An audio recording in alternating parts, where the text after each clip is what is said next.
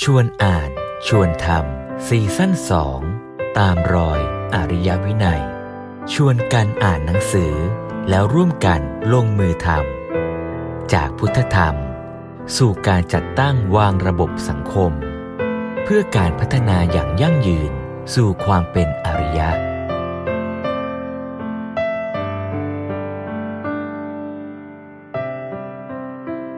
ผมว่าอ่านไปอ่านมาเหมือนเป็นสรุปพุทธธรรมได้เลยอะ เป็นสรุปพุทธธรรมภาคปฏิบัติ ใช่ใช่ใช่ใช่ไหมครับใช่ครับอ่าก็แบบแล้วก็มีเนื้อหาเกี่ยวกับว่าปัจจุบันอ่าโลกเป็นยังไงด้วยซึ่งสอดแทรกเข้าไปในพุทธธรรมในปัจจุบันจะทำให้เห็นภาพชัดขึ้นว่าเฮ้ยจริง ๆ เราสามารถเอาธรรมะที่พระเจ้าท่านอ่าถ่ายทอดมาเนี่ยเอามาใช้ในปัจจุบันได้จริงหรือเปล่าเออแล้วมันใช้ยังไงเนี่ยครับแล้วมี keyword หนึ่งในหนังสือพุทธธรรมด้วยที่พูดถึงว่าเป้าหมายของชีวิตก็คือการพัฒนาความสุข และการพัฒนาความสุขนี่แหละก็เหมือนกันได้มาขยายความและอธิบายอยู่ในหนังสือเล่มนี้ ทำยังไงให้เกิดความสุขอย่างแท้จริง และความสุขแท้จริง ที่เป็นความสุขแบบองค์รวม ไม่ใช่สุขด้านใดด้านหนึ่ง หรือสุขแล้วเป็นเหตุให้ทุกข์ต่อไป สุขนั้นเป็นไฉนมี keyword อยู่คำหนึ่งซึ่งไฮไลท์มากเลยนะ แล้วไม่มีในเล่มอื่นด้วยอาตมาเคยหา หาเล่มไหนก็ไม่เจอ เจอเล่มนี้การวัดผลใครที่ทำงานวิจัยศึกษา แล้วต้องการจะวัดประเมินสุขภาวะองค์รวมแนวพุทธ เล่มนี้ก็เป็นอ่า reference ที่สำคัญเล่มหนึ่งได้เลยทีเดียว ก็คืออันเนี้ยมองแบบ snapshot ก็คือเราก็มาดูว่าเฮ้ยจริงๆชีวิตเราอย่างเงี้ยเรากินข้าวอย่างเงี้ยเราต้องการอะไรบ้างอย่างเงี้ยนะครับอันนี้อันที่หนึ่งอันที่สองก็คือเรามองในชีวิตในแง่ของการดำเนินไปอยู่ท่ามกลางสิ่งแวดล้อม อย่างเช่นเราอยู่ในสังคมอย่างเงี้ยสังคมจะต้องเป็นยังไงเราจะต้องทำตัวต่อสังคมยังไงเงี้ยครับนะดังนั้นก็จะเป็นองค์องค์เล็กในองค์ใหญ่เนาะองค์ใหญ่ก็คือตัวสังคมนั่นเองนะครับแสดงว่าเดี๋ยวในเล่มเนี้ยซึ่งหลวงพ่อจะพูด ภาคที่หนึ่งกับภาคที่สองเนี่ยก็จะชวนให้เราเห็นว่าสุขภาวะเนี่ยในชั้นที่หนึ่งก็คือทำตัวชีวิตมันเองเนี่ยที่มันเป็นตัวชีวิตตามธรรมชาติ คือไอชีวิตจิตใจเนี่ยให้มันดี ให้มันสุข ให้มันเป็นภาวะที่บริบูรณ์เนี่ยต้องทำยังไง กับสองคือชีวิตที่มันไปอยู่ในสังคม ไปอยู่กับลูกกับหลานไปอยู่กับที่ทำงานไปอยู่กับครอบครัวไปอยู่กับชุมชน แล้วจะให้มันดำเนินไปด้วยดีเนี่ยเป็นสภาวะที่สมบูรณ์ที่ดีงามเนี่ยมันจะต้องทำยังไงอ่าสองชั้นนะฮะ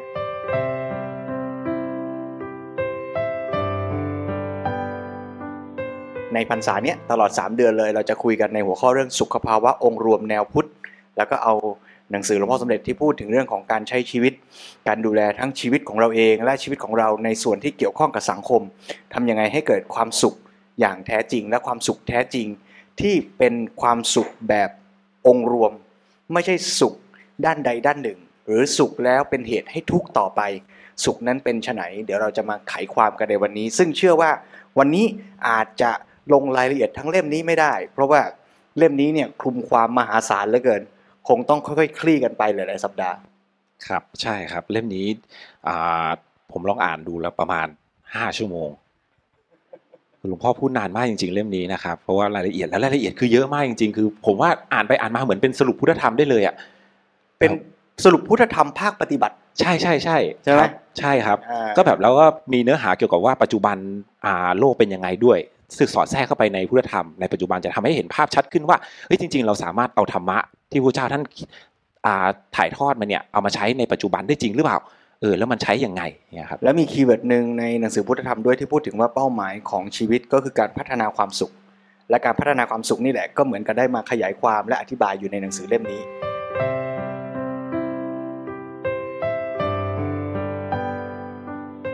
เรื่องหนังสือสุขภาวะองค์รวมแนวพุทธเนี่ยก็มาจากเป็นคำวิสัชนาตามคำอารัธนาของ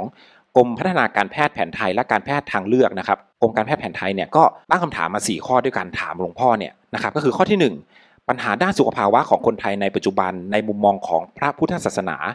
ข้อที่ 2 อะไรคือสาเหตุที่ทำให้คนไทยในปัจจุบันมีปัญหาเกี่ยวกับสุขภาวะ ข้อที่ 3 คนไทยควรมีสุขภาวะอย่างไร ข้อทีสี่ 4 วิธีการพัฒนาสุขภาวะตามแนวพุทธเป็นเช่นไรนะครับ ซึ่งก็จะมีข้อย่อยๆอีกว่า อันย่อยข้อย่อยที่หนึ่งก็คือองค์ประกอบของสุขภาวะอันข้อย่อยที่สองกระบวนการพัฒนาแล้วก็ข้อย่อยที่สามวิธีวัดผลนะครับ ซึ่ง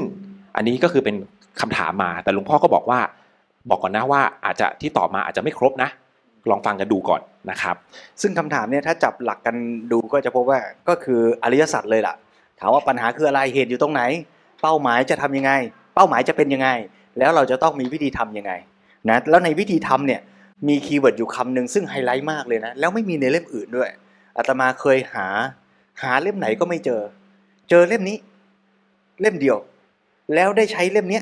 ในการเอาไปทำงานวิจัยหลายคนมาถาม ว่าหลวงพ่อพูดเรื่องพัฒนาชีวิตตามหลักไตรสิกขา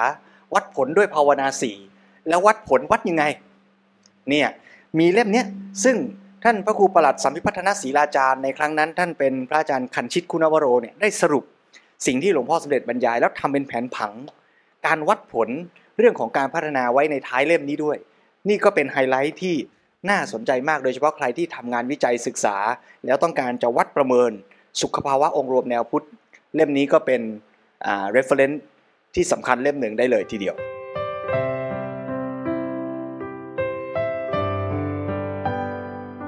พ่อก็ตอบเป็น 3 หัวข้อใหญ่ๆนะหนึ่งคือสุขภาวะในระบบชีวิตแห่งธรรมชาติ กับ 2 สุขภาวะในระบบชีวิตสังคมยุคไอทีนะสองสองอันเนี้ยอันแรกเนี่ยมองสุขภาวะในฐานะที่เป็นชีวิตตัวมนุษย์ในธรรมชาติ ส่วนข้อ 2 นั้นเนี่ยมองสุขภาวะของชีวิตที่อยู่ในระบบของสังคม หัวข้อใหญ่ที่ 3 ก็จะเป็นเรื่องของระบบการพัฒนาที่พูดในเชิง สรุปให้เห็นระบบเป็นภาพรวมของการพัฒนาสุขภาวะ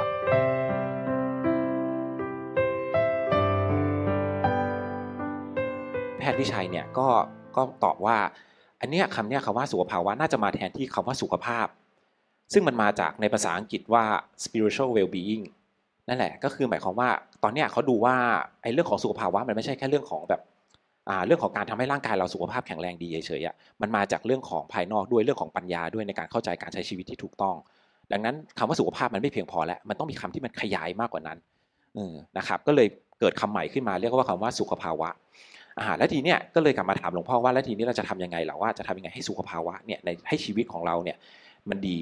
นะครับ หลวงพ่อก็บอกว่าถ้าเกิดพูดถึงเรื่องของสุขภาวะเนี่ยก็คือความสุขอ่ามันหนีไม่พ้นอยู่แล้วคำว่าสุขภาวะก็คือความสุขนั่นแหละ นะครับทีเนี้ยถ้าเกิดพูดถึงในความฟุกนำในเรื่องของความสุขของศาสนาพุทธเนี่ยก็หนีไม่พ้นเลย ก็จะมีอยู่ 4คำนะครับก็จะมีอันแรกก็คือตัววิชาเนาะวิชาวิมุตติ วิสุทธ์แล้วก็สันติ วิชาก็คือตัวความสว่าง ความผ่องใสกระจ่างแจ้ง มองเห็นชัดเจน ซึ่งเป็นลักษณะของปัญญานั่นเองนะก็คือเข้าใจเหตุปัจจัยที่ถูกต้อง แล้วก็เข้าใจว่าเฮ้ยสิ่งนี้มันเกิดยังไงมายังไง จะไปยังไงจะสร้างให้สิ่งนี้มันดีต้องทำยังไง อ่าอันนี้คือตัววิชานั่นเองนะจนกระทั่งถึงทำให้แบบเข้าใจความเป็นจริงของโลกจนหลุดพ้นได้ อันนี้ก็เป็นตัววิชาเช่นเดียวกันนะดังนั้นตัววิชามันใหญ่มากเลยกว้างมากเลยมีตั้งแต่ในระดับพื้นฐานในการใช้ชีวิตในสังคมในการปฏิบัติตัวต่อตนเอง จนกระทั่งทำให้หลุดพ้นไปจากทุกทั้งปวงได้เช่นเดียวกันนะครับ ก็ต่อมาอันที่สองก็คือตัววิมุตติวิมุตติเนี่ยก็คือความเป็นอิสระเนาะนะจริงๆ เป้าหมายของศาสนาพุทธเนี่ยก็คือความเป็นอิสระ อิสระในที่นี้คืออิสระจาก ทุกสิ่งทุกอย่างเลยทั้งปวงเลยหมายความว่าเป็นความอิสระไม่ใช่แค่แบบว่าไม่ใช่แค่แบบถูกผูกมัดไว้ถูกถูกขังคุกอะไรเงี้ยไม่ใช่อย่างนั้นนะคุกที่สำคัญที่สุดของศาสนาพุทธคือคุกทางใจใช่ไหมนะเราจะหลุดพ้นยังไงจะทำให้อาเราจะเป็นอิสระยังไงนะซึ่งคำก็จะมีคำหนึ่งที่มาคู่กับคำว่าอิสระ ซึ่งเดี๋ยวนี้ก็ชอบเรียกร้องกันเยอะๆก็คือคำว่าเสรีอ่านะแต่เสรีในที่เนี้ยเสรีมันความหมายของทางพุทธหมายถึงว่า ก็คือการที่สามารถเคลื่อนไหวไปไหนไปไหนได้ตามปรารถนา หมายความว่าทำอะไรได้ตามใจชอบอย่างนั้นหรือเปล่า อ่า ไม่ใช่ไม่ใช่นะครับ ถ้าทำอะไรได้ตามใจชอบอะผมก็เคยสงสัยอย่างนี้นะถ้าทำอะไรได้ตามใจชอบ อย่างนั้นถ้าเกิดโจรอยากขโมยของอะเอออ้าวโจรก็ได้ทำตามใจชอบเหมือนอิกันสถูระกไหมเสรีไงอยากอ่าทำอะไรก็ทำใช่ใช่ไหมดังนั้นคำว่าอิสระเสรีอะมันไม่ได้ตอบโจทย์ว่าสังคมจะดีนะเอออิสระเสรีมันต้องมีพื้นฐานของสังคมที่เข้าใจว่าสิ่งใดถูกสิ่งใดผิดด้วย แสดงว่าคำว่าอิสระเสรีในที่เนี้ยหมายความยังไง หมายความว่าการที่หลุดพ้นจากเครื่องพันธนาการทั้งหลาย ใช่ไหมถ้าอย่างเบื้องต้นนะอาจจะแบบอะเราเราอาจจะไม่เป็นไม่เป็นทาสใคร ใช่ไหมไม่เป็นหนี้ใคร อันนี้ก็เบื้องต้น แต่ถ้าเกิดเบื้องลึกก็คือภายในใจของเราเนี่ยเป็นอิสระจากสิ่งยึดติดทั้งปวงได้หรือเปล่า แสดงว่าการที่คนอยากจะทำตามใจแต่ไปเบียดเบียนคนอื่น เช่นไปขโมยของเนี่ยคือใจเขาจริงๆอะไม่ได้อิสระจากกิเลสใช่เขาก็ทำไปตามอำนาจของกิเลสนั่นแหละ แต่ถ้าใจของบุคคลใดที่สามารถเป็นอิสระได้จากกิเลสแท้จริง ก็จะสามารถทำประโยชน์ทั้งต่อตนและต่อโลกใบนี้ได้อย่างเต็มศักยภาพด้วย ใช่ไหมใช่นั่นก็คือพระอรหันต์นั่นเองนะครับอะต่อมานะครับก็คือเรื่องของวิสุทธ์เนาะวิสุทธ์หลวงพ่อบอกว่าเป็นคือความหมดจดสดใสบริสุทธิ์ไม่พร่ามัวไม่ขุ่นหมองนะครับ ก็คือความบริสุทธิ์ในใจนั่นเองนะครับอะต่อมาก็คือเรื่องของสันติก็คือความสงบไม่ร้อนรนกระวนกระวาย ไม่มีอะไรรบกวน แม้กระทั่งเครื่องรักขายเคืองเป็นภาวะที่ประณีตอย่างยิ่งนะครับ ซึ่งสันติมันไม่ได้มาแค่แบบ มันต้องปราศจากคือมันต้องเข้าใจความเป็นจริงอย่างถ่องแท้จริง ๆ จนกระทั่งมันไม่เหมือมันไม่เหลือแม้กระทั่งความกลัว พอมันหมดความกลัวมันใจมันก็ไม่ดิ้นรนแล้วไม่ดิ้นรนภาวะที่มันเป็นสันติที่แท้จริงมันถึงจะเกิดขึ้นได้นะครับ ซึ่งทั้งหมดเนี่ยก็เป็นไวยพจน์ของคำว่านิพพานนั่นเองนะครับนั้นหลวงพ่อตรงนี้หลวงพ่อไม่ได้พูดเพราะกลัวยากเกินไปมั้งนะจริงๆก็คือทั้งหมดเนี่ยวิชาวิชาวิมุตติวิสุทธิสันติเนี่ยเป็นไวยพจน์ของคำว่านิพพานตกลงเรื่องสุขภาวะที่เปิดมาเหมือนกับจะว่าด้วยเรื่องสุขภาพ มันยาวไปไล่กันไปจนถึงเรื่องสุขสูงสุดคือนิพพาน พ้นจากการอยู่ใต้อำนาจกิเลสเป็นอิสระจากกิเลสสิ้นเชิงเลยทีเดียว เพราะฉะนั้นถ้ามองในภาพนี้เนี่ยแสดงว่าคำว่าความสุขนี่เป็นคำใหญ่เลยนะ แล้วอาตมาก็ชวนบางครั้งบางทีก็ได้พูดคุยกับผู้คนญาติโยมที่ทำงานในวงงานสาธารณสุขเนี่ยเราก็คุยกันว่าไอ้คำว่าสุขตัวเนี้ยที่เราจะสร้างให้กับสาธารณะเนี่ยมันหมายถึงสุขตัวไหนดังบางทีเราอาจจะเผลอเข้าใจว่าเรากำลังเอาแค่สุขภาพกาย อย่างที่ทิดว่าตอนแรก แล้วก็ไม่ใช่แค่การทำสุขภาพกายให้ดีด้วยนะ แต่เฉพาะเจาะจงลงไปว่าทำสุขภาพกายตอนที่มันป่วยแล้วอะให้มันหายฟื้นคืนกลับมาพอใช้งานต่อไปได้ พูดง่าย ๆ ว่ารอซ่อมตอนที่มันพังแล้ว แล้วเราค่อยๆ ขยายความว่าจริง ๆ มันไม่ใช่แค่ซ่อมนะแต่มันต้องสร้างเสริมทำให้สุขภาพกายดีด้วย แต่ลึกไปกว่านั้นอีกคือไม่ใช่แค่สุขภาพกายนะ แต่มันคือสุขภาวะองค์รวมที่ไปถึงตัวชีวิตทั้งหมด ให้ชีวิตนั้นอยู่ในสภาพสมบูรณ์ที่สุด ดีที่สุดเป็นอุดมสภาวะที่ชีวิตจะเป็นได้ นั่นแสดงว่าถ้าเรามองเรื่องความสุขเป็นเป้าหมาย และเป็นความสุขที่แท้จริงอย่างที่ว่ามานี้เนี่ยผู้คนที่ทำงานในวงงานสาธารณสุข ก็เรียกว่ามีเป้าหมายอันเดียวกัน กับเป้าหมายของพุทธศาสนา หรือเป้าหมายของพระสัมมาสัมพุทธเจ้า เพราะตอนที่พระพุทธเจ้าส่งสาวก ให้ไปเผยแผ่พระศาสนา 60 รูปแรกเนี่ยก็ให้โจทย์นี่แหละนะ ว่าให้พระภิกษุทั้งหลายเนี่ยไปเพื่อประโยชน์เพื่อความสุข แก่พระหูชนทั้งหลาย ก็คือสร้างความสุขแก่ผู้คน แก่สาธารณชนนั่นเองมันถ้าเรามาเข้าใจเรื่องนี้กันชัดๆเนี่ยเราอาจจะเริ่มเห็นว่าเราจะร่วมกันสร้างสุขที่แท้จริงทั้งกับตัวเราและกับสังคมนี้ได้อย่างไร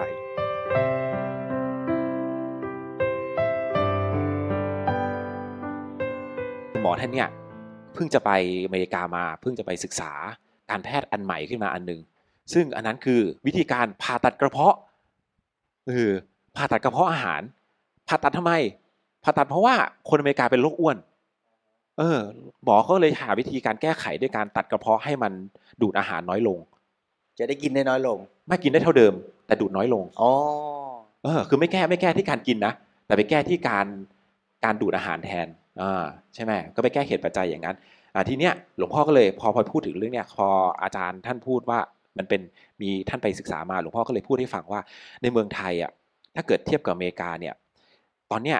ในสมัยนั้นนะก็เราก็มีปัญหาเศรษฐกิจในเรื่องของความยากจนข้นแค้น มีปัญหาเรื่องการศึกษาที่ยังยังไม่ไม่ทั่วถึงอะยังต่ำอยู่นะครับแล้วก็โรคไปไข้เจ็บที่ค่อนข้างมากนะครับ แล้วก็มีปัญหาเฉพาะของตัวเองด้วยที่แบบ เป็นด้านเฉพาะของแต่ละบุคคลนะในเมืองเนี่ยในสังคมเนี่ยซึ่งมันก็โยงออกมาทั้งหมดเนี่ยมันก็มาถึงตัวปัญหาสุขภาวะทั้งหมดเลย ทีนี้ในยุคโลกาภิวัตน์ณตอนเนี้ยที่เป็นโลกยุคโลกาภิวัตน์แล้วนะก็คือทุกประเทศเนี่ยมันก็ converge เข้าหากันคือมันไปในแนวทางเดียวกันหมดนะครับ ก็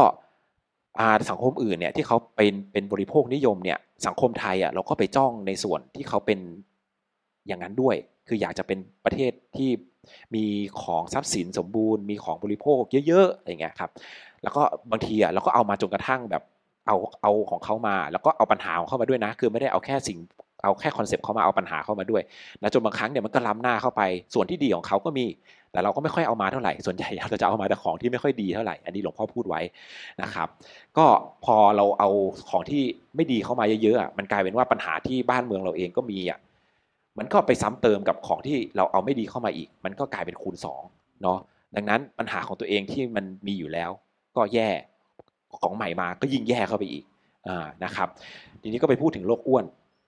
นะโรคอ้วนเนี่ยนะก็ก็ใช้วิธีการผ่าตัดกระเพาะเนี่ย ซึ่ง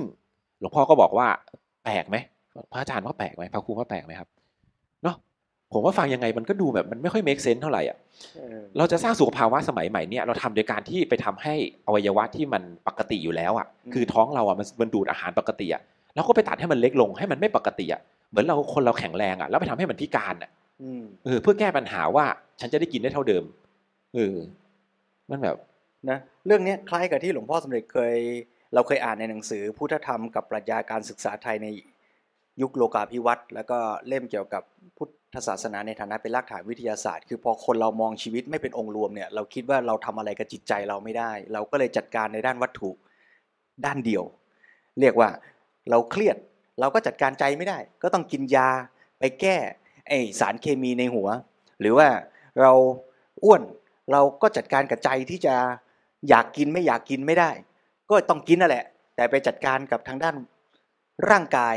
คือด้านกายภาพเสียทั้งหมด เราก็เลย คล้ายๆ กับว่า ลดทอนศักยภาพ หรือดูแคลนศักยภาพตัวเองว่า ฉันทำอะไรกับจิตใจฉันไม่ได้ ฉันทำอะไรกับตัวฉัน ในแง่ของการควบคุมจิตใจเนี่ยไม่ได้ ก็ต้องทำในด้านวัตถุทำในด้านสารเคมีทำในด้าน ร่างกายเพียงด้านเดียว ไม่ว่าจะเป็นการดูแลสุขภาพ การรักษาสุขภาพ เราก็เลยทุ่มไปกับการดูแลร่างกาย จนเราลืมว่าชีวิตมันมีจิตใจด้วย แล้วจริง ๆ ถ้าเราเข้าใจชีวิตอย่างเป็นองค์รวมเนี่ยเราอาจจะจัดการกับปัญหา และพัฒนาตัวชีวิตเนี่ยได้ดีขึ้นได้ดีกว่า อืมจริงๆพอหลวงพ่อครูพูดมาเรื่องของว่าการดูแลร่างกายอย่างเรื่องของการผ่าตัดกระเพาะเพื่อแก้ปัญหาโรคอ้วนผมว่าก็ยังไม่ใช่การดูแลร่างกายที่ดีนะมันเหมือนเป็นปัญหาแบบวัวหายล้อมคอกอะ่ะเออเหมือนวัวหายไปแล้วเหมือนแบบเราปล่อยจนกระทั่งเราเรากินเยอะเกินไป แล้วเราก็ค่อยมาแก้ปัญหาด้วยการไป ล้อมคอกด้วยการไปตัดกระเพาะเออซึ่งมันแน่นอนร่างกายมันมีสมดุลของมันเนาะพอเราไปทำอะไรอย่างใดอย่างหนึ่งอย่างเงี้ยสมดุลมันก็เสีย มันก็ต้องมีปัญหาตามมาอยู่แล้วนะครับหลวงพ่อสมเด็จใช้คำว่า นี่เป็นจุดเริ่มต้นของปัญหาเลยนะ แล้วเกิดจากการขัดแคลนปัญญาคือเมื่อเราไม่รู้ว่าเราจะทํำยังไงกับมันเนี่ยไอ้วิธีการแก้ปัญหามันก็เลยออกมาแบบแปลกๆอย่างที่ทิศว่านะฮะแล้วหลวงพ่อก็พูดสรุปไว้น่าสนใจเหมือนกันว่า พอเราแสวงหาความสุข เราอยากมีความสุขจากการกิน เราอยากมีความสุขจากการใช้สอย เราอยากมีความสุขในชีวิต แต่เรากลับทำให้การหาความสุขนั้นเนี่ยเป็นเหตุให้เราเสียสุขขาภาวะ พูดง่าย ๆก็คือ เราจะหาความสุข แต่กลับกลายเป็นความทุกข์คือมันเป็นสุข แต่มันมีทุกข์ซ่อนอยู่ มันมีปัญหา มันมีปัญหาที่จะตามมาจากการแสวงหาความสุขนั้นหลวงพ่อเสนอว่าถ้าตราบใด ความสุขใดที่ใครก็ตาม พูดขึ้นมานั้น เราตรวจสอบได้ว่าเป็นความสุขที่แท้จริงหรือไม่เนี่ยก็ขึ้นอยู่กับว่า มันมีภาวะที่ว่าคือเป็นความสุขแท้จริง ที่จริงหรือไม่ หรือมันมีความไม่ยั่งยืนขาดพร่องอยู่ในตัวมันหรือเปล่า ถ้ามันยังมีความขาดพร่อง มันยังมีความไม่สมบูรณ์อยู่ ความสุขนั้นก็ยังเป็นความทุกข์อยู่นั่นเอง อ่าเพราะฉะนั้นแสดงว่าไอ้สุขที่เราแสวงหาอยากได้ แต่มันบีบคั้นใจ มันทำให้เราทุกข์มันสร้างปัญหาต่อไปในอนาคต อันนี้เราอาจจะต้องกลับมาตรวจสอบกันแล้วว่า สุขอย่างเนี้ยมีจริงในชีวิตเราหรือไม่ ที่เราพูดนี่เราอาจจะไม่ได้หมายถึงคนที่ผ่าตัดโรคกระผ่าตัดกระเพาะเท่านั้น แต่ว่าตัวเราเองก็อาจจะเป็นคนที่ขาดพร่องในโรคเดียวกันคือโรคขาดปัญญาด้วยเหมือนกัน ขาดมากขาดน้อยขาดแง่ไหนเราลองมาดูกัน แล้วเราจะได้เสริมเติม ปัญญา เพื่อที่จะได้พัฒนาความสุขในชีวิตไปด้วยกัน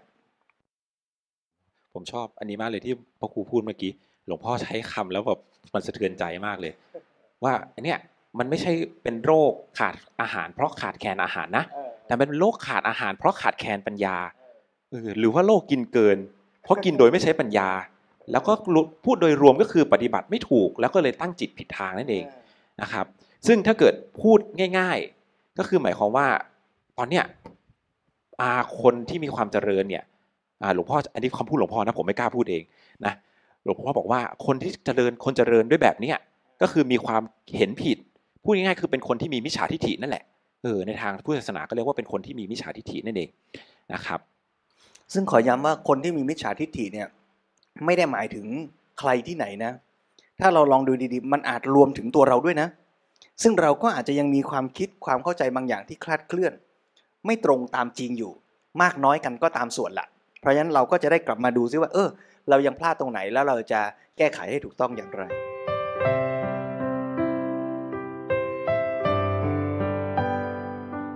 เมื่อเราจะมองชีวิตอย่างชัดเจนอย่างเป็นองค์รวมเนี่ยหลวงพ่อสมเด็จเสนอให้เรามองชีวิตเป็นสองชั้นอ่าอะไรบ้างนะก็คือชั้นแรกก็คือชีวิตที่มันมีตัวตนเฉพาะของมันที่มีอยู่ในธรรมชาติ แล้วก็มันก็เป็นส่วนหนึ่งของธรรมชาติด้วยนะ แล้วก็เป็นธรรมชาติอย่างหนึ่งด้วยอ่านะก็คือพูดพูดก็คือก็คือเนี้ยมองแบบ snapshot ก็คือเราก็มาดูว่าเฮ้ยจริงๆชีวิตเราอย่างเงี้ยเรากินข้าวอย่างเงี้ยเราต้องการอะไรบ้างอย่างเงี้ยนะครับอันนี้อันที่หนึ่งอันที่สองก็คือเรามองในชีวิตในแง่ของการดำเนินไปอยู่ท่ามกลางสิ่งแวดล้อม อย่างเช่นเราอยู่ในสังคมอย่างเงี้ยสังคมจะต้องเป็นยังไงเราจะต้องทำตัวต่อสังคมยังไงเนี่ยครับนะดังนั้นก็จะเป็นองค์องค์เล็กในองค์ใหญ่นะองค์ใหญ่ก็คือตัวสังคมนั่นเองนะครับแสดงว่าเดี๋ยวในเล่มนี้ซึ่งหลวงพ่อจะพูด ภาคที่หนึ่งกับภาคที่สองเนี่ยก็จะชวนให้เราเห็นว่าสุขภาวะเนี่ยในชั้นที่หนึ่งก็คือทำตัวชีวิตมันเองเนี่ยที่มันเป็นตัวชีวิตตามธรรมชาติ คือไอชีวิตจิตใจเนี่ยให้มันดีให้มันสุข ให้มันเป็นภาวะที่บริบูรณ์เนี่ยต้องทำยังไง กับสองคือชีวิตที่มันไปอยู่ในสังคม ไปอยู่กับลูกกับหลานไปอยู่กับที่ทำงานไปอยู่กับครอบครัวไปอยู่กับชุมชน แล้วจะให้มันดำเนินไปด้วยดีเนี่ยเป็นสภาวะที่สมบูรณ์ที่ดีงามเนี่ยมันจะต้องทำยังไงอ่าสองชั้นนะฮะ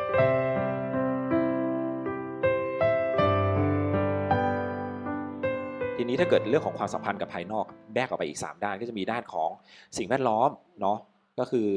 ทางกายนี่แหละ แล้วก็ทางเรื่องของจิตใจนะก็คือความรู้สึกนึกคิด แล้วก็ด้านของปัญญาคือความรู้ความเข้าใจความจริงของธรรมชาตินั่นเอง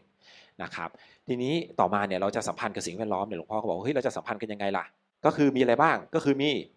อ่าตาหูจมูกลิ้นกายใจถูกไหมครับ อันนี้เรียกว่าทวารทวารเนาะก็คือประตูนั่นเองประตูในการสื่อสารและหน้าที่อันนี้คือในหน้าที่ของการรับเข้า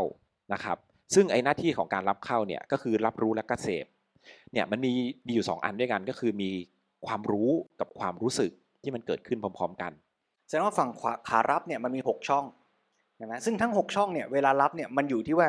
เราจะมุ่งที่จะใช้รับอะไร อย่างที่เมื่อกี้ทิดว่าแบบที่ 1 คือรับความรู้สึก อันที่ 2 คือรับความรู้นะยกตัวอย่างเช่นว่า เรามีตาเนี่ย นะเราจะเอาตาเราไปดูอะไรสักอย่างเนี่ยเรามุ่งหมายจะดูเพื่อให้ได้อะไร ดูเพื่อเอาสนุก หรือดูเพื่อให้ได้ความรู้ใช่ไหมเราจะกินอาหารเนี่ยเราจะกินเพื่อมุ่งที่อร่อย หรือมุ่งที่ประโยชน์คุณค่าของอาหารนั้นมันอยู่ที่ว่าเราจะเลือกใช้ขารับที่เรียกว่าทวารหรืออินทรีย์ เพื่อประโยชน์อะไรนี่ช่องทางที่หนึ่งในการติดต่อกับโลกนะครับต่อมาจะเป็น ทวารเหมือนกัน ก็คือช่องทางเดิมนี่แหละไอ้หกช่องนั่นแหละ ทีเนี้ยเราจะต้องสื่อสารกับโลกใช่ไหมเราเรารับเข้ามาแล้วต้องมีขาออกบ้าง คือไอ้นะครับฝั่งแรกที่พูดในแง่ของการรับขารับเนี่ยเหมือนเป็นฝั่งแพสซีฟฝั่งที่เรารับเข้าอ่าส่วนไอ้อันชุดที่สองเนี่ยเป็นเหมือนฝั่งแอคทีฟที่เรากระทำออกไปนะเราจะไปตีเขาหรือว่าพูดอะไรกับเขาหรือคิดอะไรต่อกันอ่าอันนี้คือฝั่งที่เราจะแอคทีฟกระทำต่อไป เมื่อเราสัมพันธ์กับโลก คือไอ้สิ่งทั้งหลายทั้งปวงเหล่านี้ก็สัมพันธ์ผ่านช่องทาง ทั้งขารับ แล้วก็ขาแสดงออกนะซึ่งในหนังสือเล่มนี้ก็จะมีแผนภาพอันนึง ซึ่งน่าสนใจที่หลวงพ่อแสดงให้เห็นว่า ในฝั่งขารับเนี่ยมันก็รับทางตาหูจมูกลิ้นกาย แล้วมันก็มาประมวลผลที่ใจนั่นแหละ แล้วใจนั่นแหละก็เป็นตัวที่จะคิดดำริที่จะทำอะไรออกไปสู่โลกผ่านทางกายและวาจาอีกทีหนึ่งเพราะฉะนั้นใจเนี่ยมันก็เลยเป็นเหมือนเป็นศูนย์ศูนย์กลางที่รับขาเข้าเข้ามาก็มาประมวลผลที่ใจ ไม่ว่าจะเป็นความรู้สึก ไม่ว่าจะเป็นความรู้ข้อมูล มันก็มาประมวลตรงนี้แล้วประมวลเสร็จปุ๊บมันก็คิดเพื่อจะกระทำต่อโลกกลับออกไปอีกไอ้คำว่าใจตรงกลางเนี่ยเดี๋ยวเราคุยกันไปเรื่อยๆมันก็จะรวมทั้งจิตทั้งปัญญาอยู่ในนี้แหละนะที่จะคิดวิเคราะห์ รวมทั้งปรุงแต่งไปด้วย อารมณ์ความรู้สึกเจตนาเจตจำนงต่างๆเนี่ยอยู่ในนี้แหละอ่าเพราะฉะนั้นในเรื่องนี้หลวงพ่อก็เลยชี้ชวนให้เห็นลึกลงไปอีกว่าไอ้ตัวกระบวนการของใจที่ทำงานตรงเนี้ย มีเจตนาเป็นตัวเชื่อม มีเจตนาของเราอะว่าเรารับโลกเข้ามาอย่างนี้แล้วเนี่ยเริ่มตั้งแต่ว่าเราตั้งเจตนาจะรับอะไร แล้วเมื่อรับมาแล้วเราจะมีเจตนา react ตอบสนองต่อสิ่งนั้นยังไง ยกตัวอย่างเช่นเมื่อกี้ว่า เรามีเวลาว่างเนี่ยเราก็เป็นคนตั้งเจตนาแหละว่า เดี๋ยวเราจะเอาตาเราไปดูอะไรดี แล้วพอดูมาแล้วไม่ว่าสิ่งนั้นมันจะถูกใจไม่ถูกใจสุขหรือทุกข์ เราก็จะเป็นคนตั้งเจตนาต่อไปอีกว่า เมื่อเห็นภาพนั้นแล้ว เมื่อได้ดูหนังดูข่าวนั้นแล้ว เราจะคิดอะไร เราจะพูดอะไร เราจะทำจะโพสต์ต่อจะแชร์ต่อจะคอมเมนต์ยังไง มันก็เกิดจากเจตนาของเราอีกอยู่ดีอ่าเพราะฉะนั้นเจตนาเลยเป็นตัวสำคัญอีกตัวหนึ่งอยู่ในกระบวนการของการที่เราสัมพันธ์กับโลกนะใช่ครับ ซึ่งไอ้ตัวเจตนานั้นน่ะที่มันจะไปทางไหนอะจริงถ้าเกิดถ้าเกิด พูดให้ชัดลงไปหลวงพ่อก็พูดชัดลงมาก็จริงๆก็คือตัวเจตสิกนั่นแหละที่มันอยู่ในจิตของเรานั่นเองเรื่องของจิตใจมันก็แบ่งเป็น 3 ด้านด้วยกันด้านแรกด้านแรกสุดก็คือเรื่องของคุณภาพจิตนะครับก็คือองค์ประกอบหรือสภาพจิตที่เราเรียกว่าคุณธรรมหรือความดี มีอะไรบ้างก็ยกตัวอย่างอย่างเช่น เรื่องของเมตตาไมตรี ความกรุณาความสงสารเห็นใจ ความเอื้อเฟื้อเผื่อแผ่ ความรู้สึกร่วมใจ ความสุภาพอ่อนโยนความกตัญญูความมีศรัทธาอะไรพวกเนี้ยนะอันนี้ก็คือเป็นเรื่องของคุณภาพจิต ว่าแบบจริงๆว่าคือพูดง่ายคือมีเจตสิกตัวไหนประกอบอยู่นั่นแหละนะครับ อะสมรรถภาพจิต อันนี้เป็นคุณสมบัติแล้วว่าแบบเฮ้ยเราแข็งแรงอ่อนแอแค่ไหนนะครับ ก็มีอะไรบ้างก็คือมีความเพียรพยายาม ความขยัน ความเข้มแข็ง ความอดทน ความใฝ่รู้ ความรับผิดชอบ แล้วก็ความมีสติ ความยับยั้งชั่งใจ ความจริงใจ ความจริงจัง ความมั่นใจ ความแน่วแน่ ความมีสมาธิ ซึ่งอันนี้ใหญ่มากเลยนะ ซึ่งถ้าถามผมนะผมว่าคนไทยขาดอันนี้เยอะ คนไทยเน้นเรื่องของความรู้มาก แต่ว่า แต่ว่าขาดเรื่องของการพัฒนาตัวสมรรถภาพจิตเนี่ยเยอะมากเลยจริงๆนะครับแต่ถ้าเกิดเราดูอย่างเด็กเด็กสมัยนี้ก็แบบหลวงพ่อก็เคยพูดว่าคนไทยเด็กไทยมีความอดทนน้อยลง ใช่ไหมต่อแบบใฝ่รู้ซึ่งสิ่งยากน้อยลงเออไม่ค่อยอดทนเท่าไหร่เอออย่างเงี้ยนะก็ใจร้อนสมาธิสั้นอย่างเงี้ยอันนี้ก็คือเป็นตัวของสมรรถภาพจิตหมดเลยนะครับ เด็กของหลวงพ่อนี่หมายถึงเราด้วยนะเราจะเป็นเด็กด้วยพ่อผมด้วยใช่ใช่พวกเราถ้าเราแบบเรา ผมก็ไม่เคยรู้ตัวมาก่อนนะ แต่พอเราแบบไปเห็นหลวงพ่อทำงานอะเออรู้เลยว่าสมรรถภาพจิตของเราต่างกันมากเลยนะโอ้โหหลวงพ่อทำงานแบบหลวงพ่อป่วยขนาดนี้หลวงพ่อไม่เคยมีความท้อเลย หลวงพ่อนั่งเป็นอุปชาสี่ชั่วโมง หลวงพ่อไม่เปลี่ยนท่านั่งเลย ซึ่งเราทำแบบเรานั่งสิบห้าทีเราก็แบบจะตายแล้วอะความจริงใจจริงจังมั่นใจแน่วแน่มั่นคงมีสมาธิเนี่ยโอ้โหรู้สึกต่างกันนะ ต่างกันมากเลยครับยอมแพ้เลยครับนะดังนั้น มันเนี่ยต้องต้องพัฒนาซึ่งต้องแบบต้องสร้างมันต้องสร้างขึ้นมาให้ได้ด้วยนะครับอะต่อมาสุดท้ายอีกด้านหนึ่งของจิตก็คือสุขภาพจิตนั่นเองนะครับก็คือสภาพจิตหรือภาวะจิตที่ดีนะครับเช่นความอุ่นใจอิ่มใจปลื้มใจความซาบซึ้งร่าเริงสดใส สงบเย็นผ่อนคลาย ชื่นใจโปร่งโล่งเบิกบานใจนะครับก็คือใจที่มีความสุขนั่นแหละพูดง่ายๆนะโดยสรุป ซึ่งทั้งหมดเนี้ยสรุปลงเป็นคำสามคำคือคุณภาพ สมรรถภาพ แล้วก็สุขภาพ ซึ่งทั้งสามอันเนี้ย มันก็คือการพูดถึงคุณสมบัติของจิตที่ดี ซึ่งไอ้คุณสมบัติของจิตที่ดีเหล่านี้จะเรียกรวมๆว่ากุศลก็ได้ ก็คือทำจิตให้เป็นกุศลนั่นแหละ ซึ่งไอ้จิตที่เป็นกุศลเนี่ยมันก็จะเป็นแรงจูงใจนะที่เมื่อกี้ทิศใช้คำว่าเจตสิกนั่นแหละ มันก็เป็นแรงจูงใจที่จะทำให้บุคคลนั้นตั้งเจตนาหรือเจตจำนงในทางที่ดี และเจตจำนงที่ดีนั้นมันก็จะไปส่งผลต่อจิตใจ ที่จะคิดจะทำจะพูดอะไร ไปในทางที่ดีต่อไป เพราะฉะนั้นแสดงว่าใจ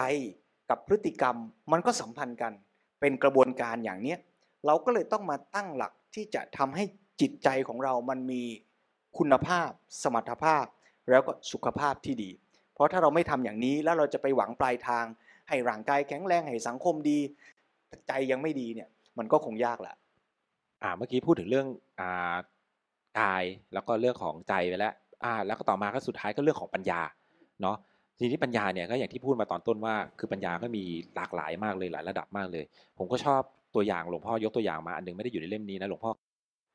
ยกตัวอย่างเรื่องของปัญญาว่า อย่างเช่นอ่าเรามีเนี่ยขวดน้ำมาตั้งอยู่บนโต๊ะขวดหนึ่งอ่า เราอาจจะเข้าใจปัญญาระดับต้นแล้วก็เข้าใจว่าอ๋ออันนี้คือขวดน้ำอ่า ใช่ไหมนี่คือความเข้าใจแบบเบื้องเบื้องต้นเลยอ่าเรารู้จักอันนี้คือขวดน้ำเรียกว่าขวดน้ำนะ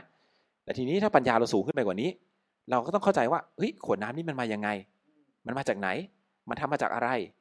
ทำด้วยอะไร ใครเป็นคนทำอ่าใช่ไหมเรารู้เหตุปัจจัยมากขึ้นแล้วอ่าพอเรามีเนี่ยปัญญามันมากขึ้น มันก็เข้าใจในความเป็นจริงได้มากขึ้นใช่ไหมแล้วถ้าสิ่งนั้นมันไม่ใช่กดน้ำแต่มันคือชีวิตล่ะ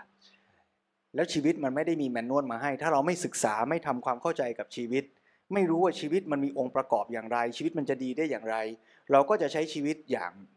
ดีได้ยากอะเนาะ แล้วจะให้มันสมบูรณ์ก็คงยากมากๆ เพราะฉะนั้นปัญญามันก็คือการที่เราจะเข้ามารู้จักมาเข้าใจตัวชีวิตของเราตามความเป็นจริงให้ได้ สรุปตอนท้ายของหัวข้อที่หนึ่งเนี่ยหลวงพ่อสมเด็จก็สรุปว่าสุขภาวะที่แท้ต้องเป็นไปตามความจริงแห่งธรรมชาติของชีวิต หลวงพ่อสมเด็จทบทวนให้ฟังว่า ในที่นี้เราพูดถึงองค์รวมในการดำเนินชีวิต ว่าในการที่จะเป็นอยู่หรือดำเนินชีวิตได้ถูกต้อง ระบบที่พร้อม ด้วยองค์ร่วมสามแดนแห่งการดำเนินชีวิตของเราจะต้องพัฒนาไปอย่างมีบูรณาการสามแดนที่ว่าคืออะไรบ้าง แดนที่หนึ่งคือการติดต่อสื่อสารกับโลก ทั้งในด้านขารับและขาแสดงออก จะต้องพัฒนาฝั่งขารับ ก็ต้องสามารถพัฒนาที่จะรู้จักเลือกรับในสิ่งที่ดีฝั่งแสดงออกจะคิดจะพูดจะทำก็เป็นไปในทางที่ดี แต่มันจะดีได้ยังไงล่ะ ก็ต้องมาตั้งหลักที่แดนที่สองด้วย คือภาวะจิต ก็คือสภาพและอาการของจิตใจที่อยู่ข้างในและเป็นเบื้องหลัง ซึ่งใช้งานและกำหนดนำกำกับการสัมพันธ์กับโลกภายนอก โดยมีเจตจำนงหรือเจตนาเป็นตัวทำการนั้นใจก็ต้องมีเจตนาที่ดี และเจตนาดีก็ต้องประกอบไปด้วยแรงจูงใจที่ดีทั้งหมด ทั้งหมดเนี่ยก็คือสภาพจิต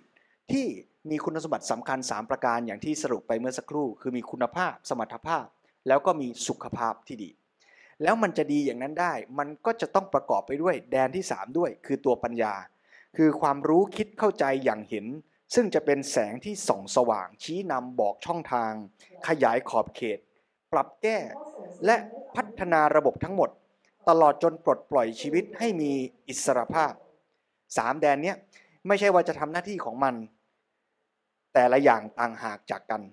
แต่มันดำเนินไปโดยประสานและเป็นปัจจัยแก่กันและกัน สุดท้ายก็ทำให้ชีวิตเราพัฒนาขึ้น แล้วจุดมุ่งหมายสูงสุดของการพัฒนาปัญญาอย่างที่ได้พูดไปแล้วก็คือสุดจุดมุ่งหมายสูงสุดก็คือความเป็นอิสระนั่นเอง ความไม่ติดข้องไม่ไม่ไม่ยึดติดไม่ถือมาอ่าไม่ยึดติดถือมั่นไม่หวั่นไหว ไม่ติดข้องโปร่งโลกเป็นอิสระอยู่ในโลก อยู่ในโลกและไม่ติดโลกแล้วก็ทำการเพื่อโลกด้วย โดยใจพ้นอยู่เหนือโลกวางจิตใจพอดีตัวลงตัวต่อชีวิตและโลก อันนี้คือคอนเซปต์ของสุขภาวะที่แท้เลยนะครับของของชีวิตนั่นเอง ก็คือว่าง่ายก็คือนิพพานนั่นเองนะครับ ก็เป็นพระอรหันต์นั่นเองนะครับอ่าดังนั้นก็ลงท้ายว่าการศึกษาสำคัญที่สุดพูดง่ายๆคือ มนุษย์ต้องฝึกจึงจะเป็นสัตว์ประเสริฐได้นะครับ มนุษย์ก็เป็นสัตว์ที่ต้องฝึกอ่านี่คือมองในแง่ที่เราจะต้องมาพัฒนาตัวเรานะพัฒนาทั้ง 3 แดน หาความรู้เข้าใจพัฒนาจิตใจ พัฒนาการใช้ช่องทางที่จะเกี่ยวข้องกับโลกให้ดีนะเราก็จะเริ่มจากการสร้างสุขภาวะของชีวิตในระดับ ของตัวชีวิตที่เป็นส่วนหนึ่งของธรรมชาติ เป็นตัวธรรมชาติของชีวิตนะฮะ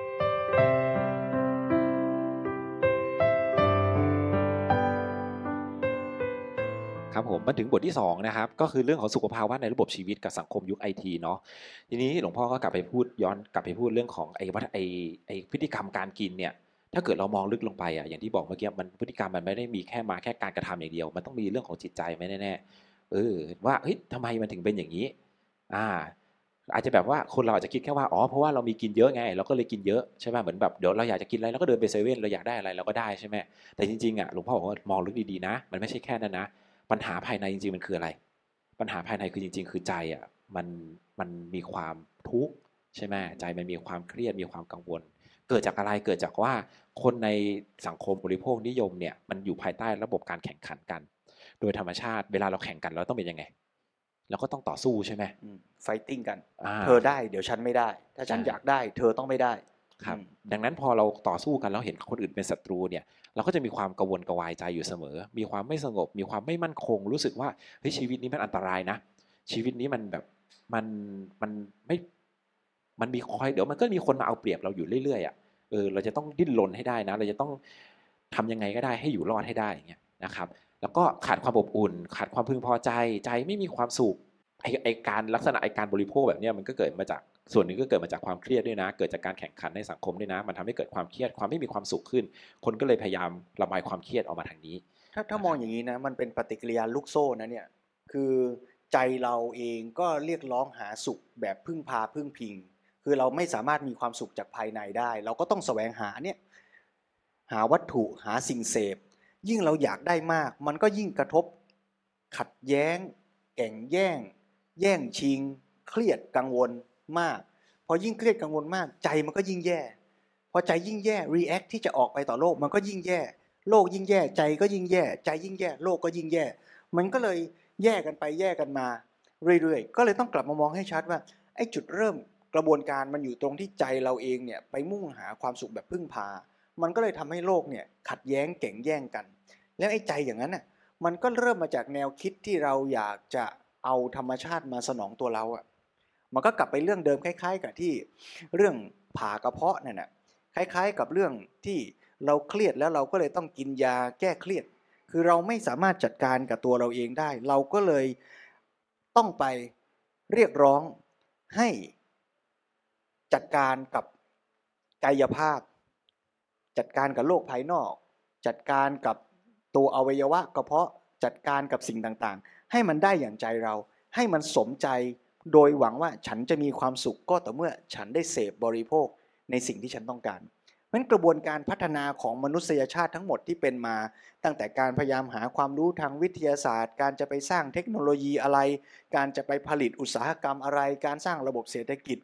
การที่จะทำให้ได้เสพบริโภค มันก็เลยเป็นไปทั้งหมดทั้งปวงเนี่ยเพื่อสนองไอ้สิ่งเดียวนั่นแหละ คือต้องการความสุขจากการเสพบริโภค จากการเอาธรรมชาติมาสนองความต้องการของตัว โดยไม่เคยเรียนรู้และปรับตัวเองให้เข้าสู่ธรรมชาติ ถ้าการพัฒนาของมนุษย์เป็นไปอย่างนี้เสียแล้วเนี่ยมันก็เลยไปเข้าทางที่หลวงพ่อสมเด็จบอกว่ายิ่งเราหาความสุขเท่าไหร่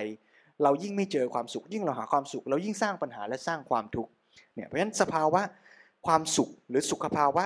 จะมีจริงได้เนี่ย เราต้องเปลี่ยนแปลงทั้งตัวเราด้วย แล้วยังต้องมาเปลี่ยนแปลงอารยธรรม คือความคิดทิศทาง ทัศนคติของโลกใบนี้ของมนุษย์ที่อยู่ร่วมกันด้วยนะไม่อย่างนั้นเราก็จะพากันไปผิดทิศผิดทาง ครับก็พูดง่ายคือต้องใช้ปัญญานั่นเองนะในการจัดปรับไอ้เรื่องพวกนี้ให้มันเข้าที่เข้าทางให้มันถูกต้องตามที่มันควรจะเป็นนะครับ การบริโภคที่ถูกต้องเนี่ยก็คือเรื่องของสีนี่เองนะครับ ก็เรียกว่า เรียกว่าการใช้ปัจจัยวัตถุสิ่งเสพเนี่ยเพื่อเกื้อหนุนชีวิตเนาะแต่เนี่ยคอนเซปต์ของมันอะเล็กนิดเดียวเองก็คือว่าเราเสพบริโภคเพื่ออะไร เพื่อเกื้อหนุนชีวิตหรือเปล่าอ่าถ้าเราเพื่อเกื้อหนุนชีวิตปุ๊บแบบปัญญามันก็จะมาตอบโจทย์อันนี้แหละมันก็จะมาหาแล้วเฮ้ยเราต้องกินเท่าไหร่เราต้องกินยังไงถึงจะพอดีเราต้องกินอาหารประเภทไหน แต่ถ้าเกิดเราตอบเราตั้งโจทย์ตัวเองไว้ว่าเฮ้ยเราจะมีความสุขจากการเสพบริโภคได้มากเท่าไหร่ปัญญาจะวิ่งไปคนละทางแล้วปัญญาก็จะบอกว่าเฮ้ยเธอต้องไปกินที่นี่สิมันอร่อยนะ เฮ้ยเธอต้องไปหาข้อมูลจากตรงนี้สิเฮ้ยเธอต้องไปดูตรงนี้เนี่ยเขาแนะนำอาหารและอาหารสิบยอดร้านอาหารดังเฮ้ยเธอต้องไปกินตามนี้เลยเฮ้ยเธอต้องไปดูรีวิวตรงนี้ตรงนี้ตรงนี้อ่าใช่ไหมปัญญามันจะวิ่งไปคนละทางแล้วและซึ่งปัญญาพอมันวิ่งไปผิดทางปุ๊บมันก็จะยิ่งทำให้ร่างกายเรา หรือว่าสภาพชีวิตเนี่ยมันแย่ลงเรื่อยๆนะครับเรื่องนี้ชัดเลยเนาะที่หลวงพ่อเคยพูดในเรื่องการศึกษาเริ่มต้นเมื่อคนกินอยู่เป็นอะว่าตัวความรู้ความเข้าใจหรือปัญญานี่แหละ จะเป็นการเปลี่ยนวิธีการใช้ชีวิต หรือว่า การพัฒนาชีวิตจะเริ่มต้นก็ตรงนี้แหละใช่ไหมที่หลวงพ่อสมเด็จเปรียบเทียบว่าถ้าเด็กคนนึงกินอาหารโดยยังไม่ได้ฝึกไม่มีความรู้ไม่ได้พัฒนาไม่มีปัญญาเนี่ยก็กินตามอารมณ์นะอารมณ์ภาษาไทยนะคืออะไรกินแล้วอร่อยก็กินอันนั้น แต่เมื่อมีปัญญาเนี่ยก็จะหาเหตุผลนะแล้วก็หาข้อมูลมาประกอบ เพื่อที่จะตัดสินใจให้ดีที่สุดเพื่อให้เกิดผลดี คราวนี้มันก็อยู่ที่ว่าปัญญาเนี่ยเห็นแค่ไหน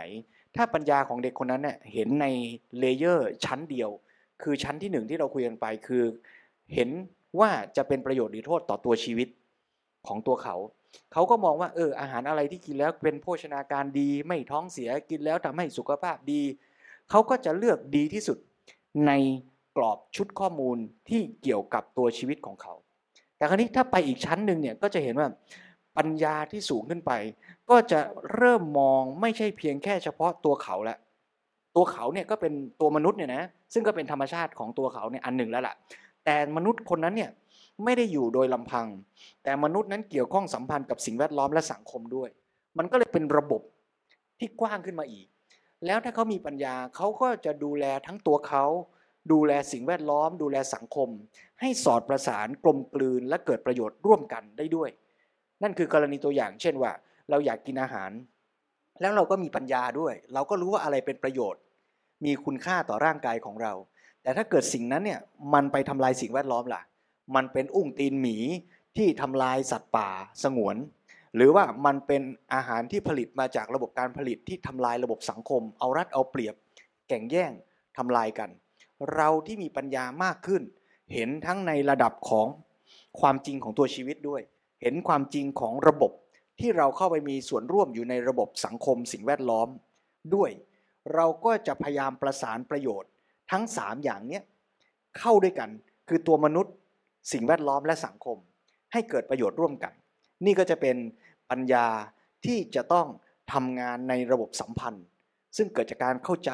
ศึกษาอย่างชัดเจน เพื่อที่จะให้ชีวิตของเราก็ดีด้วย แล้วสังคมโดยรวมก็ดีด้วย เพราะฉะนั้นการจัดการเรื่องนี้มันเลยเป็นทั้งการจัดการภายใน และการจัดการสังคมไปพร้อมกัน ถ้าเราจัดการใจเราดี ตัณหาเราน้อย เราก็เรียกร้องจากโลกน้อย เราก็เบียดเบียนโลกน้อย และในทางกลับกันถ้าเราไม่จัดการกับใจเราเลย และเรายิ่งฉลาด ยิ่งรู้วิธีการที่จะตักตวงผลประโยชน์จากโลก มีความรู้วิทยาศาสตร์เทคโนโลยีก็จะตักตวงเอาทรัพยากรโลกมาบำรุงบำเรอมนุษย์ให้เต็มที่ มีความรู้ในเรื่องระบบเศรษฐกิจ สามารถเข้าถึงแหล่งทุนได้มาก ก็ยิ่งเอารัดเอาเปรียบผู้คนในสังคมเพื่อจะกอบโกย เอาทุนเอาวัตถุดิบ มาสนองความสุข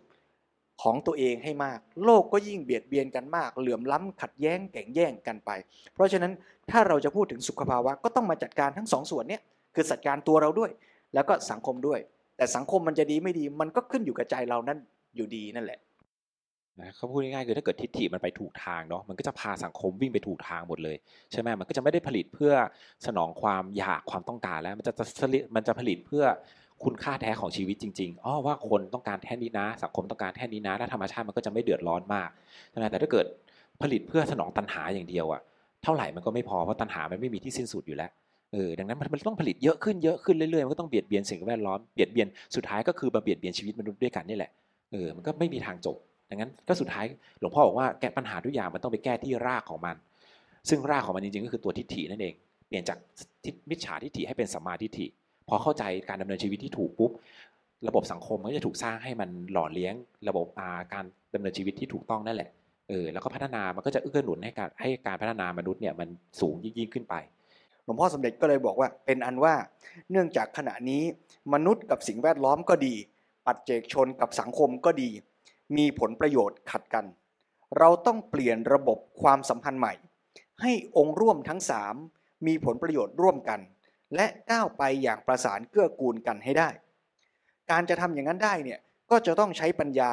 มาจัดระบบความสัมพันธ์ขององค์สามนี้ให้ได้ผลดี แล้วการพัฒนามนุษย์ก็จะก้าวไปในวิถีแห่งความมีสุขภาวะที่สมบูรณ์ เป็นเรื่องที่เป็นไปด้วยกันเองทั้งหมด และนี่คือ สุขภาวะที่บรรลุจุดหมายสมบูรณ์ หลวงพ่อสมเด็จก็ชวนให้เราเห็นว่าเราจะสร้างสุขภาวะเนี่ยก็ต้องสร้างทั้งในระดับของตัวมนุษย์นะสิ่งแวดล้อมและสังคมนะ ซึ่งถามว่าแล้วกระบวนการสร้างจะเป็นอย่างไรล่ะ ระบบที่จะเห็นการพัฒนาองค์รวมทั้งหมด เพื่อให้เกิดเป้าหมาย เป็นสุขภาวะที่สมบูรณ์ทั้งในระดับของตัวมนุษย์ สิ่งแวดล้อมและสังคมจะทำยังไง ทั้งหมดพูดไปพูดมาก็มาสรุปลงแดนสามนั่นแหละ คือศีลสมาธิปัญญา นี่คือเนื้อหาในช่วงที่สาม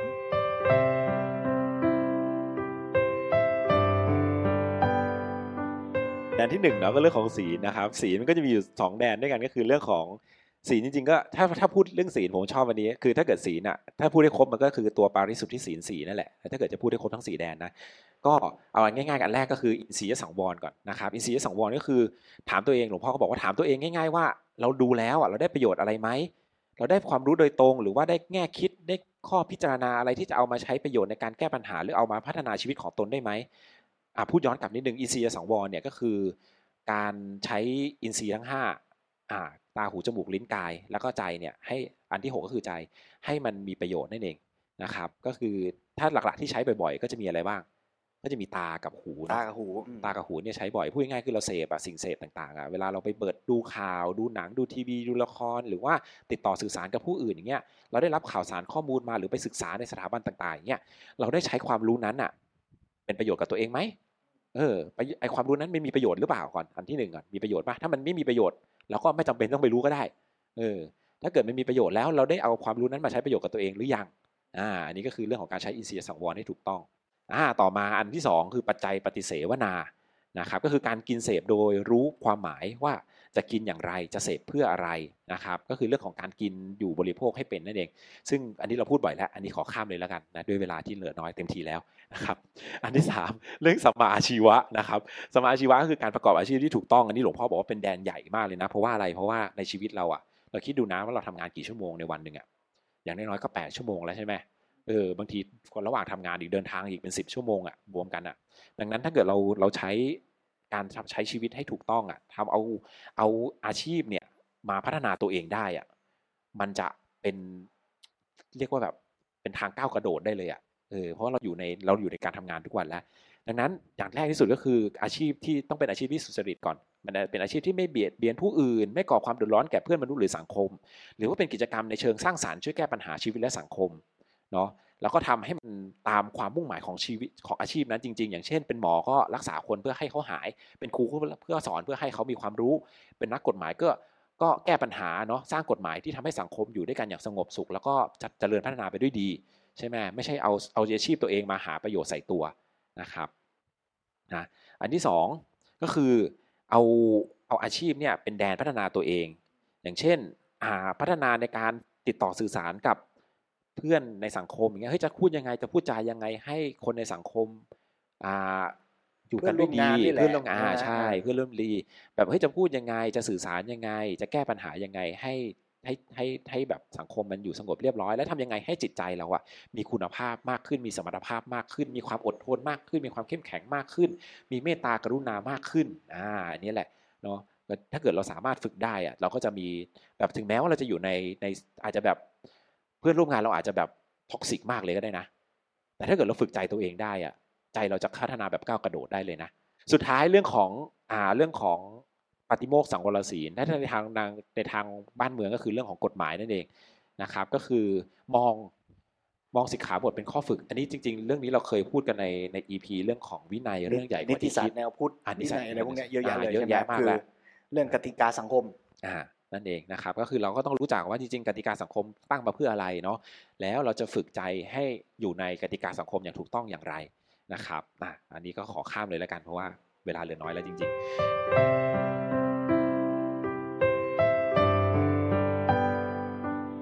มาถึงเรื่องที่สำคัญมากๆเลย เรื่องของความสุข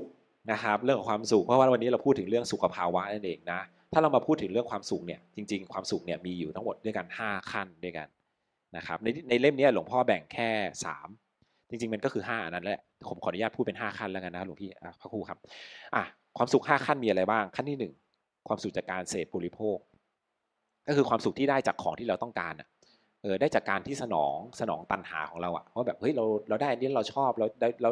เราชอบกินแซลมอน เราได้กินปลาแซลมอนเราก็มีความสุขขึ้นมา อันนี้คือความสุขประเภทที่ 1 ความสุขประเภทที่ 2 คือความสุขประเภทจากการให้ อ่าคือตอนแรกเราต้องเอาถึงจะได้เราต้องได้มาถึงจะมีความสุขใช่ไหมความสุขประเภทที่2เนี่ยที่พัฒนาขึ้นอีกขั้นหนึ่งคือความสุขจากการให้คือเราได้ให้คนอื่นแล้วเรามีความสุข คือคือเราเห็นเขามีความสุขใช่ไหมสมมติว่าเฮ้ยเราเห็นลูกเราชอบกินกินอะไรสักอย่างหนึ่งอะอ่าสมมติว่าชอบกินอยากกินแซลมอนอีกแล้วเสร็จลูกชอบกินแซลมอนเราก็เลยเฮ้ยระหว่างทางกลับบ้านเราก็ซื้อแซลมอนไปฝากลูกแล้วกันแล้วเห็นลูกกินแล้วเราก็มีความสุขใช่ไหมและนี่คือความสุขจากการให้ใช่ไหมหรือเราให้เพื่อนให้พี่ให้น้องหรือว่าแม้กระทั่งมาทำบุญที่วัด ใช่ไหมเห็นพระอย่างเงี้ยเรามาทำบุญตักบาตรอย่างเงี้ยนะนะครับหรือว่ามาทำอัตจารีนะมาช่วยงานที่วัดอย่างเงี้ยได้ทำให้คนอื่นมีความสุขเนาะได้ความได้คนอื่นมีความรู้แล้วก็มีความสุขตามไปด้วย อันนี้คือความสุขขั้นที่ 2 ความสุขขั้นที่ 3 พัฒนาขึ้นอีกขั้นหนึ่งคือความสุขที่มีเกิดจากปัญญา รู้เข้าใจความเป็นจริงของชีวิต คือเข้าใจเหตุปัจจัยของชีวิตอะเอออย่างสมมติว่าเรารู้ว่าเฮ้ยเรากินเท่านี้พอดีนะเออแล้วเราได้พัฒนาตัวเองจนกระทั่งทำอย่างนั้นได้ แล้วก็จะมีความสุขจากการ การมีปัญญาขึ้นมาเออใช่ไหมเหมือนเราบอกเฮ้ยเรากินแค่เนี้ยพันสองร้อยแคลอรี่ต่อวันอย่างเงี้ยแล้วเราก็กินได้ตามนั้นจริงๆนะแล้วทำให้ร่างกายเรามีสุขภาพที่ดีไม่อ้วนเกินไป ไม่ผอมเกินไปอ่าเราก็จะมีความสุขเกิดขึ้นจากความพอดีอ่าอันนี้คือความสุขขั้นที่สามต่อมาความสุขขั้นที่สี่อันเนี้ยในนี้หลวงพ่อก็แบ่งอ่าเป็นเรื่องของความสุขที่ไม่ต้องพึ่งพาสิ่งเสพแล้วความสุขทั้งสามขั้นแรกอะความสุขสองขั้นแรกเนี่ยพึ่งพาสิ่งเสพร้อยเปอร์เซ็นต์เลยเออไม่ว่าจะต้องได้มาเพื่อจะได้มาถึงจะมีความสุขใช่ไหม หรือว่าเราให้คนอื่นเราก็ต้องมีของก่อนอะแล้วเราให้เขาถึงจะมีความสุข ดังนั้นมันต้องพึ่งพาวัตถุใช่ไหมใช่ไหมวัตถุขั้นที่3เนี่ยก็เป็นความสุขจากปัญญาแล้วก็พึ่งพาวัตถุน้อยลง ขั้นที่ 4 ก็คือไม่ต้องพึ่งพาวัตถุแล้วอ่าขั้นที่ 4 ไม่ต้องพึ่งพาวัตถุแล้วก็คือความสุขอะไร ความสุขจากการทำใจให้เรามีความสุขเองนี่แหละ ถ้าเราเข้าใจจริง ๆ เนี่ยว่าสิ่งที่มนุษย์ต้องการจริงๆ คืออะไร คือความสุขใช่ไหมแล้วความสุขเกิดที่ไหน ความสุขเกิดที่ใจเราใช่ไหมดังนั้นถ้าเราสามารถพัฒนาจิตใจเราให้มีความสุขได้ เราก็ไม่ต้องพึ่งพาสิ่งเสพภายนอกใช่ไหมก็คือความสุขจากการได้สมาธิความสุขจากการได้ฌานนั่นเองนะครับก็คือความสุขระดับที่ 4 ส่วนความสุขระดับที่ 5 คืออะไร ก็คือความสุขแบบบริบูรณ์นะก็คือความสุขที่เขาเรียกหลวงพ่อใช้คำว่าจิตนะจิตมันลงกับปัญญาเต็มที่แล้วหมายความว่าจิตมันเข้าใจแล้วว่า เหตุปัจจัยตามธรรมชาติมันเป็นเช่นนี้เช่นนี้เช่นนี้มันเลยเกิดผลเป็นอย่างนี้ ดังนั้นจิตมันเลย พอมันเข้าใจทั้งบริบูรณ์แล้วอะจิตมันเลยมีอุเบกขา มันเลยไม่ดิ้นรน ไม่ดิ้นรนที่จะเป็นอย่างนี้ อยากให้มันเป็นอย่างนี้ เป็นอย่างนี้คนนั้นฉันไม่ชอบอะ ฉันอยากให้มันเป็นอย่างเนี้ยพอจิตมันเข้าใจมีปัญญาบริบูรณ์แล้วมันจะไม่มีความชอบไม่ชอบแล้วมันจะรู้แล้วว่าก็มันเป็นอย่างนี้แหละเออเพราะว่าเหตุปัจจัยมันมาอย่างเงี้ยมันเลยเป็นอย่างนี้เออแล้วจะเกิดจะทำให้เกิดเหตุปัจจัยอย่างเงี้ยต้องสร้างเหตุปัจจัยอย่างนี้นะถึงจะทำให้เกิดผลอย่างนี้ อ่าดังนั้นพูดง่ายๆคือความสุขระดับของพระอรหันต์แล้วอะความสุขที่จิตมันลงกับปัญญาบริบูรณ์แล้ว ดังนั้น พระอรหันต์ก็เลยไม่ไม่มีความกระเทือนต่อว่าเฮ้ยอันนี้ทำให้ชอบใจไม่ชอบใจนะ ท่านก็จะทำทุกอย่างตามเหตุปัจจัยของมันเออถ้าอยากให้เหตุปัจจัยมันผลมันเกิดอย่างเงี้ยก็สร้างเหตุปัจจัยอย่างนี้นะแต่ถ้าเกิดมันเป็นไปไม่ได้เหตุปัจจัยมันไม่ครบ ถามว่าต้องเดือดร้อนอะไรไหมก็ไม่เดือดร้อน เพราะเรารู้ว่ามันเป็นอย่างนั้นเองเออนะครับ ดังนั้นความสุขขั้นที่5เนี่ยคือยอดเยี่ยมที่สุดแล้ว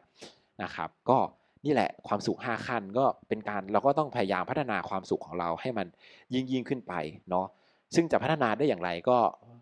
กลับมาเรื่องมักมีองค์8ทายอินนะครับบ่ายนี้นะครับ ตามรอยพุทธธรรมนะครับ เราก็จะได้ศึกษาในเรื่องของการพัฒนาให้ถึงความสุขอันบริบูรณ์นั่นเองนะครับถ้าท่านใดสนใจก็ยังลงทะเบียนทันอยู่นะครับนะครับ ก็บทนั้นนี่แหละมีประการราชนี้นะครับเท่าเท่าข้าวในเรื่องของสุขภาวะองค์รวม พอดีเป๊ะเลยสิบโมงครึ่งโอ้โหนะครับนะฮะเพราะฉะนั้นโดยภาพรวมหลวงพ่อสมเด็จชี้ชวนให้เห็นว่าเราจะสร้างสุขภาวะองค์รวมเนี่ยก็คือเราต้องเห็นชีวิตเราตามความเป็นจริง ทั้งในระดับตัวเรา แล้วก็ที่ไปเกี่ยวข้องกับสิ่งแวดล้อมและสังคม ซึ่งจะทำทั้งหมดให้ประสานสอดคล้องดีงามได้ ก็มาเริ่มต้นที่การพัฒนาทั้ง 3 แดนนั่นแหละ คือแดนศีล สมาธิและก็ปัญญาใช่ไหมศีลเนี่ยก็คือแยกไปเป็นอินทรีย์สังวรอ่าการใช้ปัจจัย 4 การหาเลี้ยงชีวิต แล้วก็ วินัยบัญญัติคือการอยู่ในกติกาสังคมที่ดีงาม ส่วนในด้านจิตใจเนี่ยก็คือการพัฒนาความสุขให้ละเอียดประณีตยิ่งขึ้นไป และหลวงพ่อสมเด็จก็ฝากว่าคุณสมบัติที่ควรมีในใจนะเป็น 2 ชุดแถมหน่อยนะฮะมีชุดข้างในใจกับชุดข้างนอก ชุดในใจก็คือปราโมทย์ปีติ ปัสสธิสุขสมาธิ คือคุณสมบัติของใจที่ดีงาม ที่เราจะสร้างภายในแล้วมันก็จะเป็นความสุข แทนที่เราจะต้องไปวิ่งหาจากวัตถุสิ่งเสพมันก็คือการที่เราจะพัฒนาความสุขภายในขึ้นมา ได้ ลองฝึกดูว่าเราสามารถนั่งอยู่กับลมหายใจของเราแล้วมีความสุขได้ไหม เรานั่งอยู่กับการระลึกนึกถึงสิ่งดีงามที่เราทำแล้วเรามีความสุข มีความอิ่มเอมใจนะฮะส่วนประเด็นที่ 2 สุขในใจ แต่ส่งผลไปภายนอก ก็คือท่าทีที่เรามีต่อผู้คนและสรรพชีวิตทั้งหลาย ก็คือพรหมวิหารสี่อยู่กันด้วยความเมตตากรุณามุทิตาอุเบกขา ถ้าเราวางท่าทีของใจถูก มันก็คือจุดเริ่มของสัมพันธภาพที่มนุษย์จะมีต่อสังคม เป็นธรรมที่จะพัฒนาแล้วทำให้เราไปมีส่วนร่วมอยู่ในสังคมด้วยท่าทีที่ดีงาม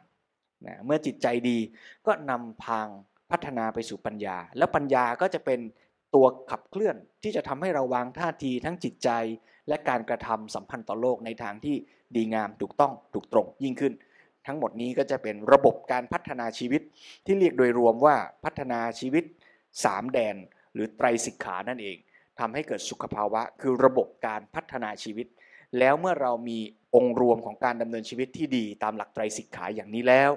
เราก็สามารถวัดผลได้ด้วยภาวนา4นะฮะคือการพัฒนาด้านกาย ด้านสังคม ด้านจิตใจ แล้วก็ด้านปัญญานะอย่างที่ว่าแล้วตอนท้ายก็จะมีแผนผังสรุปที่อาจารย์พระครูธรรมทรคันชิตคุณวโรในเวลานั้น หรือพระครูประหลัดสัมมิพัฒนศรีลาจารย์ในปัจจุบันเนี่ยท่านได้ทำ เป็นผังสรุปไว้ให้ว่า การพัฒนาในแต่ละด้านนั้น ปรากฏผลปรากฏมีลักษณะอย่างไรบ้างอาตมาว่าลองชวนโยมทุกท่านลองไปเปิด ด้านหลังของเล่มนี้แล้วลองทำเป็นเช็คลิสต์ประเมินตัวเองเหมือนเป็นแบบสอบถามเล่นๆก็ดีเหมือนกันนะโยมนะ ดูซิว่าชีวิตเราที่เป็นอยู่วันนี้เราพัฒนามาถึงตรงไหนแล้ว เรายังขาดในแง่มุมเหลี่ยมไหน แล้วเราจะได้เติมจะได้เสริม แล้วพัฒนาชีวิตไปสู่ความสุขที่แท้จริงร่วมกัน เรื่องการพัฒนาความสุขเนี่ยอยู่ในทุกขณะของชีวิตนั่นแปลว่าไตรสิกขา หรือการดำเนินชีวิตตามหลักไตรสิกขาตามหลักมรรคมีองค์แปดหรือเราเรียกว่าทางสายกลางเนี่ยก็อยู่ในทุกขณะของการใช้ชีวิตนี่แหละ ถ้าเราดำเนินชีวิตดีถูกตรง ทุกก้าวย่างของชีวิต ก็เป็นก้าวย่างแห่งความสุข ทั้งต่อตัวเราและสังคมด้วย